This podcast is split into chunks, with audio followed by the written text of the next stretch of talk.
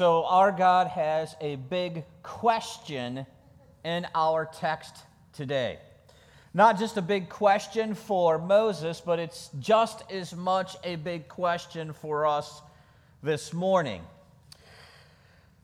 I want to take you to the uh, Middle East here. You can see Egypt in the var top left of your uh, map there. Uh, and Israel is right there in our text today, and they are in a real bind, literally. They have now been in the nation of Egypt for 400 years. And in just 400 years, God has grown them just as He told Abraham He would do from, from a family of about 70 to maybe two, even three million people strong. And so, naturally, Egypt is getting very fearful of these numerous Israelites. And so the Pharaoh points really cruel, harsh taskmasters over them, and they start to make them work with brick and mortar. And, and ironically, God still blesses them and they keep growing. And so ultimately, Pharaoh gives an order that every male baby Hebrew should be drowned in the Nile River. And so God's people are in Egypt just crying out bitterly and then looking back at the map, several hundred miles away, near the bottom of that tip between the two forks of the Red Sea, or even on the other side, there's a debate there, several hundred miles away, God appears to Moses at Mount Sinai, Mount Horeb, in a burning bush. And God reveals to Moses his plan to get his people out of Egypt and northward to the promised land. And here's the thing God reveals to Moses, You're the one I've chosen to do it. And you think that Moses was filled with excitement? Was Moses filled with eagerness? Great God, let's do it. Was he doing cartwheels and handstands? Far from it we see Moses, the human, not Moses, the hero. As Moses is filled with all of these doubts and reluctancies and inadequacies and excuses of why the God of the universe must have the wrong man to do this job. And so in chapters 3 and 4, Moses actually gives God five objections to why he's not the one. His first question is God, who am I that I should do this for you? And then his second objection is Who are you? Who should I tell the Israelites is behind this? And our text is going to focus on number three God, if I go to Israel, they're not going to believe me that you really appeared to me? And then Moses, of course, pulls out his IEP. It says, But God, I am very slow of speech and tongue. And finally, Moses just blatantly says, God, can you please just send somebody else? Please. Let's look at number three a little closer in our text. Moses answers God, Behold, they won't believe me or listen to my voice. For Israel and their leaders will say, The Lord didn't appear to you, Moses. And so the Lord says back to Moses, What's that in your hand? And Moses says, A staff. See, Moses, for 40 years, was a shepherd tending his father in law's flock in Midian. And so it's natural in our text today that Moses, as he is before this burning bush, would just have a tool of his trade, just a wooden tree branch. This is a picture of a shepherd's staff from early centuries. See, this was not a magic wand. This was not some kind of James Bond gadget that had some kind of nifty thing that would come out of it. It was just from a branch of a tree. But God asked Moses, What's that in your hand? A staff. And look how God continues. So God said to Moses, Throw your staff on the ground. And so Moses threw his staff on the ground, and behold, it became a serpent. And Moses ran, right? See, Moses, being a wilderness man, knew that when you see a snake, you run.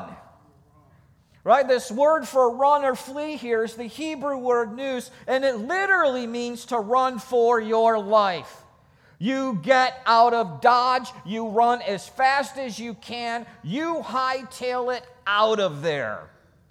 The same word is used of young Joseph at the end of Genesis when Potiphar's wife wants to sleep with him, and, and he says no, and then he takes off running. The 17 year old takes off running, and he runs away so fast that when she reaches out to grab his garment, it rips a piece and leaves it in her hand.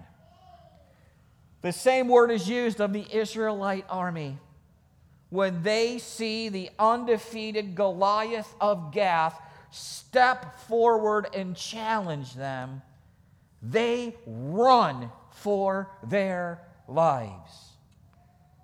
And so Moses today in our text does what any sensible person would do when they see a snake close by. You run as fast as you can in another direction. He doesn't have to stop and see if it's poisonous or not. He doesn't have to see if it's one he recognizes from the wilderness around him or not. It's a snake. I run. Can you kind of see the smirk on God's face? Having a little fun with this new prophet of his? I mean, why a serpent? Why didn't God turn it into a bunny rabbit? When he threw it to the ground. A snake? But God's just getting started with Moses, right? With God, there's always more. So now look what God tells him to do next. Moses is on the run, and God says, Moses, stop. Now I want you to stretch out your hand and grasp it by the tail. Okay. But God, I could think of a hundred other commands I would do for you right now. But now you want me to go grab it by the tail? And this word grasp here in the Hebrew, akaz, means to grab something really tight. This word is used for Jacob when he comes out of the womb after his twin brother Esau, we're told that Jacob is grasping Esau's heel tightly.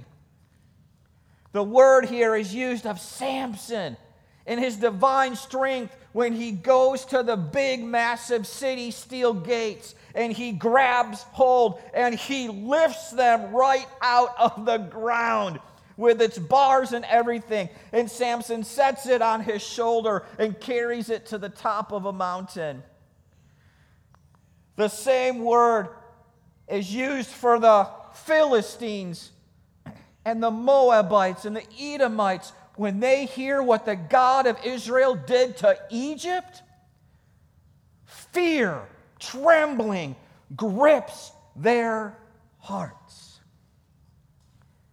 And in a cool way, the same word, akaz, David uses it in the Psalms twice of God's right hand reaching out and taking hold of you and never letting go. Moses, now I want you to stretch out your hand and grab that serpent tight by its tail. And in an amazing act of obedience and faith to this command, we're told that Moses sends out his hand and he's strong with it.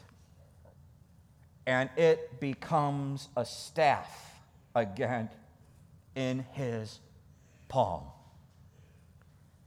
And God says, through this sign, Israel and their elders will believe that it is the Lord God, the God of their fathers, the God of Abraham, Isaac, and Jacob, who really appeared to you and is sending you, Moses, to go get his people out. It brings me to a pretty amazing point. In a nation, a pagan nation where snakes were worshiped, and Pharaoh would have even had an emblem of a serpent on his head. Not only were the incantations in Egypt, many of them devoted to trying to control and have power over snakes, but even over snake bites. So when God sent Moses back to Egypt with this sign, he would have immediately had attention and credibility. But not just for the Israelites and their leaders, but for the biggest skeptic, Moses himself, that this is really God, and I stand behind you Moses. I want to come back to God's big question in our text What's in your hand? Because even if it's just a wooden shepherd staff with God, it will always do. And with this very staff, Moses would go before Pharaoh and throw it on the ground, and once again it would become a serpent. And Moses would go to the edge of the Nile and strike the water, and the Nile would turn to blood. And later, Moses would strike the dust of the earth with this staff, and gnats would cover man and beast. And later, Moses would stand at the edge of the Red Sea and he would raise this staff, and the waters of the sea would part. And later, Moses would take this staff and strike a rock at Rephidim. And enough water would come out of that rock to hydrate two to three million Israelites plus all of their flocks and herds. You see, with God, whatever is in your hand, even a tree branch, will always do. That is why elsewhere in Scripture, with just a tent peg and a hammer, Jael takes down Sisera, the highest commander of the Canaanite army. And that is why Samson, in another display of strength with just the jawbone of a donkey in his hand, would take down a thousand Philistine enemies and a young shepherd boy from Bethlehem would take a sling and he would defeat that undefeated Goliath of Gath. And the widow from Zarephath, with just a little bit of flour and a little bit of oil, would be able to feed the prophet of the Lord Elijah and her only son for weeks on end. And in our gospel reading, a boy with just five loaves and a couple of fish would be able to feed over 5,000 men, women, and children and have 12 baskets filled left over. And that is why a carpenter from Nazareth, with just a cross beam and some nails, would save you and me from all of our sins. Because with our God, whatever is in your hands will always, always do. So, St. Peter, what is in your hand? What are your spiritual gift or gifts? What are your inner passions? What are your natural abilities and talents? What are your natural resources? What is your intellect? What is the combination of your life experiences. Maybe you are in a season of life right now where you have time, or you have the gift of hosting, or leading, or encouraging, or the gift of listening, or cleaning, or praying, or building, or maybe it's baking, singing, playing, visiting, designing, gardening, financing, cooking teaching, repairing, driving, organizing, fixing, writing, speaking. Maybe it's even an illness. Whatever is in your hand with our God, it will always do. He can use it for His purposes and glory.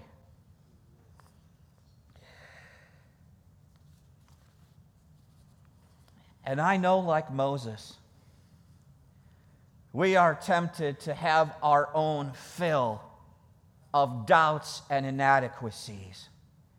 And maybe sometimes we think to ourselves, only people with really remarkable skills and brilliant minds are useful to God. Or we might think to ourselves, if only I were more outgoing, or I were more social, or I were more gifted, or I were more articulate, then God could really use me for his ends. Baloney. Baloney. Because we worship the God who is bigger than all of our reservations and inadequacies. And with our God, it doesn't depend upon us or our abilities. It's not about what we have or don't have in our hands. In Jesus Christ, He works through us. In Jesus Christ, he is our sufficiency, He is our adequacy.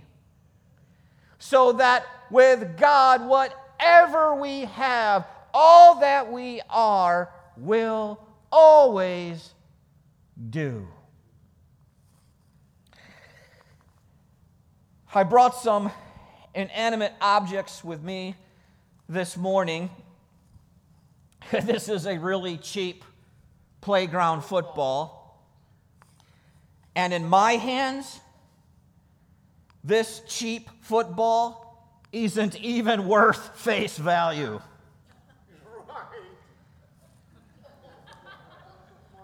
But if you took this and put it in the hands of Tom Brady, it's amazing. Or this microphone If I have this microphone, you don't want me to sing in it.